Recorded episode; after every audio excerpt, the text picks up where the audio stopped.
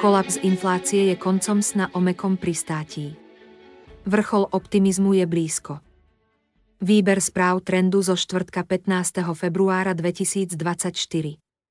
Načítala umelá inteligencia. Inflácia neklesá, inflácia kolabuje. To môže byť záver z pohľadu na vývoj spotrebiteľských cien v krajinách Strednej Európy zverejnených vo štvrtok. Inflácia na Slovensku klesla z úrovne 5,9% v decembri na súčasných 3,9%. V Poľsku prepadla z úrovne 6,2% na rovnakých 3,9%. Česko sa však stalo šampiónom, keď inflácia doslova skolabovala z 6,9% na 2,3%.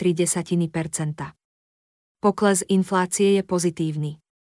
Problém ale vzniká, ak je o mnoho rýchlejší, ako očakávajú ekonómovia, ako teraz. Ukazuje totiž, že centrálne banky to s rastom úrokových sadzieb prehnali. Nižšia ako predpokladaná inflácia je následkom, že spotrebitelia míňajú menej a ekonomika sa spomaluje. Mnohí sa začínajú pýtať, či skutočne chcú centrálni bankári stále držať úrokové sadzby nad úrovňami škodlivými pre ekonomiku. V Poľsku ešte stále drží NBP úroky na úrovni 5,75%, ČNB na 6,25% a Európska centrálna banka na 4,5%. Ekonomika je ale ako tanker, ktorý musí vypnúť motory 25 km pred prístavom. Podobne môže trvať až 25 mesiacov, kým sa úplne prejaví zmena politiky centrálnej banky. Aj preto vrchol bolesti príde až koncom tohto roka. Kde dovtedy bude ekonomika, nevie nikto. Európska komisia sa však obáva, že ďalej spomalí. Ekonomika Európskej únie vstúpila do roku 2024 na slabších základoch, ako sa očakávalo, uviedla. Vyhliadky pre hospodárstvo Európskej únie v prvom štvrť roku 2024 zostávajú slabé, dodala a znížila odhady rastu HDP z úrovne 1,2% na 0,8%. Podobné zníženia očakávania rastu HDP v posledných týždňoch prišli aj od ďalších verejných inštitúcií. Kým ich odhady s realitou často nesedia, tvrdé dáta ukazujú iný obraz. Vo štvrtok zažila svetová ekonomika viacero prekvapení. Jedným z nich bol šokujúci prepad britskej ekonomiky do recesie, ktorý nikto neočakával. Nielenže rast HDP vo štvrtom kvartáli vyšiel záporne, ale aj rast v treťom kvartáli bol revidovaný nadol. Bol to šok nielen pre vládu, ktorá ľuďom slúbila ekonomický odraz, ale aj pre centrálnu banku, ktorá stále drží úroky na vyše 5% z obáv o infláciu. Recesijný šok nezažilo iba Spojené kráľovstvo, ale aj Japonsko. Ukázalo, že netradične vysoká inflácia v posledných rokoch nebola inflácia, ale tak ako všade inde iba ponukový šok, ktorý odznieva. Vyššie ceny nepriniesli trvalo vyššie ceny, ale likvidáciu časti dopytu domácností a firiem. Ten sa preniesol do poklesu HDP o 0,4%. Ilúzie centrálnych bankárov Japonska o udržateľnej inflácii a skorom zvyšovaní sadzieb zmizli. Napriek rekordne slabému jenu. A rekordne silným akciám. Japonský akciový index sa obchoduje len tesne pod historickými maximami zaznamenanými v roku 1989. Čo skoro ich môže prekonať.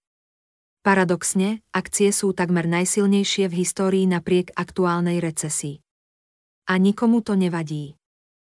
Rovnaká situácia je v Nemecku či Spojenom kráľovstve.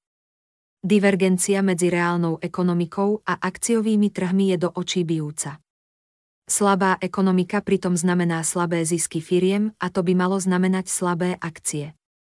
Bláznenie okolo AI však fundamenty zatlačilo do úzadia. Dobre to vidno napríklad v Európe. Počas prebiehajúcej európskej výsledkovej sezóny zverejnila výsledky zatiaľ iba tretina spoločností, no výsledok je alarmujúci. Odkedy začal Bloomberg sledovať výsledky európskych spoločností v roku 2020, nikdy nebol počet nedosiahnutých odhadov analytikov tak veľký ako teraz. Až 53% firiem zaznamenalo, MIS, čo je viac ako v druhom kvartáli 2020, keď vyčíňal COVID. V priemyselnom sektore ide o 73% firiem. Jediný sektor, ktorý očakávania prekonal, sú prirodzene technológie vedené ASML. Koniec AI boomu prichádza. Investori veria, že AI technológie radikálne zmenia svet. Vidno to najmä na ziskoch vybraných firiem, ako je Nvidia, Super Microcomputer či ARM Holding, ktorých cena rastie o desiatky či dokonca stovky percent len v tomto roku. Kým pre niekoho sú takéto zisky nádejou bohatstva, história ukazuje, že sa rast technologických akcií blíži k vrcholu. Hurhaj okolo AI sa totiž začína zo strany firiem strácať kým európske, americké a azijské firmy v treťom kvartáli minulého roka zmienili slovo AI vo svojich výsledkoch 691 krát, momentálne to je menej ako 200 krát. V minulom kvartáli to bolo 500 krát. Znamená to, že implementácia AI je o mnoho komplexnejšia a náročnejšia, alebo možno ani nenaplňa pôvodné zámery. S témou AI úzko súvisí aj robotizácia. Počet objednávok robotov v Spojených štátoch v minulom roku prepadol najviac od začiatku merania dát, tvrdí Association for Advancing Automation. To nie je znak ekonomiky so silnými vyhliadkami, o ktorej hovoria čísla HDP. Upozornením, že ekonomicky silný spotrebiteľ nemusí už dlho vydržať, boli štvrtkové čísla maloobchodných tržieb, ktoré sa prepadli najviac za posledný rok. Slabá automatizácia súvisí so skutočnosťou, že nie všetkým firmám sa darí. Stačí sa pozrieť na ostatné firmy okrem veľkolepej sedmičky a realita je značne odlišná. Rast iba niekoľkých vybraných titulov sa až príliš podobá na technologickú bublinu z roku 2000. Vtedy investori očakávali, že internet zmení svet. Technologické firmy a dodávateľia hardvaru boli veľkými výťazmi. Problém bol, že investori verili, že transformácia sa udeje prakticky za noc. Tento optimizmus až priveľmi pripomína optimizmus ohľadom AI. Tak ako vtedy dopyt po serveroch tlačil ceny výrobcov vyššie, dnes podobný dopyt tlačí ceny výrobcov čipov na rekordné úrovne. Ako náhle vznikne situácia, že nastane nadprodukcia čipov, ich cena prudko poklesne. Na konci 90. rokov trval technologický boom 4 roky a jedným z najväčších výťazov bolo Cisco. Po prasknutí bubliny jeho cena skolabovala o takmer 90%. Odvtedy sa čiastočne pozviechala, no aj tento štvrtok firma opäť sklamala investorov. Spoločnosť, ktorá benefituje z napredovania umelej inteligencie v podobe riešení pre telekomunikačný a cloudový sektor, oznámila pokles tržieb a prepustenie 5% pracovníkov. A to sa len prednedávnom dohodla na partnerstve s Nvidiou. AI robí miliardárov ešte bohačími. Skutočnosť, že okrem technologických akcií takmer žiadne iné nerastú, dokumentuje aj rebríček miliardárov Bloombergu. V tomto roku sa zvýšila hodnota majetku najbohatších 500 ľudí sveta o 124 miliárd dolárov. Fascinujúcich 96% z toho získalo 30 ľudí, ktorí majú dočinenie s umelou inteligenciou. Na prvom mieste je prirodzene Mark Zuckerberg pri famóznej jazde mety. Na druhom mieste je Jensen Hwan, spoluvlastník Nvidia. Buffett osekáva pozíciu na Apple. Warren Buffett znížil držbu svojej najväčšej akcie, Apple, keď v minulom kvartáli predal 10 miliónov kusov.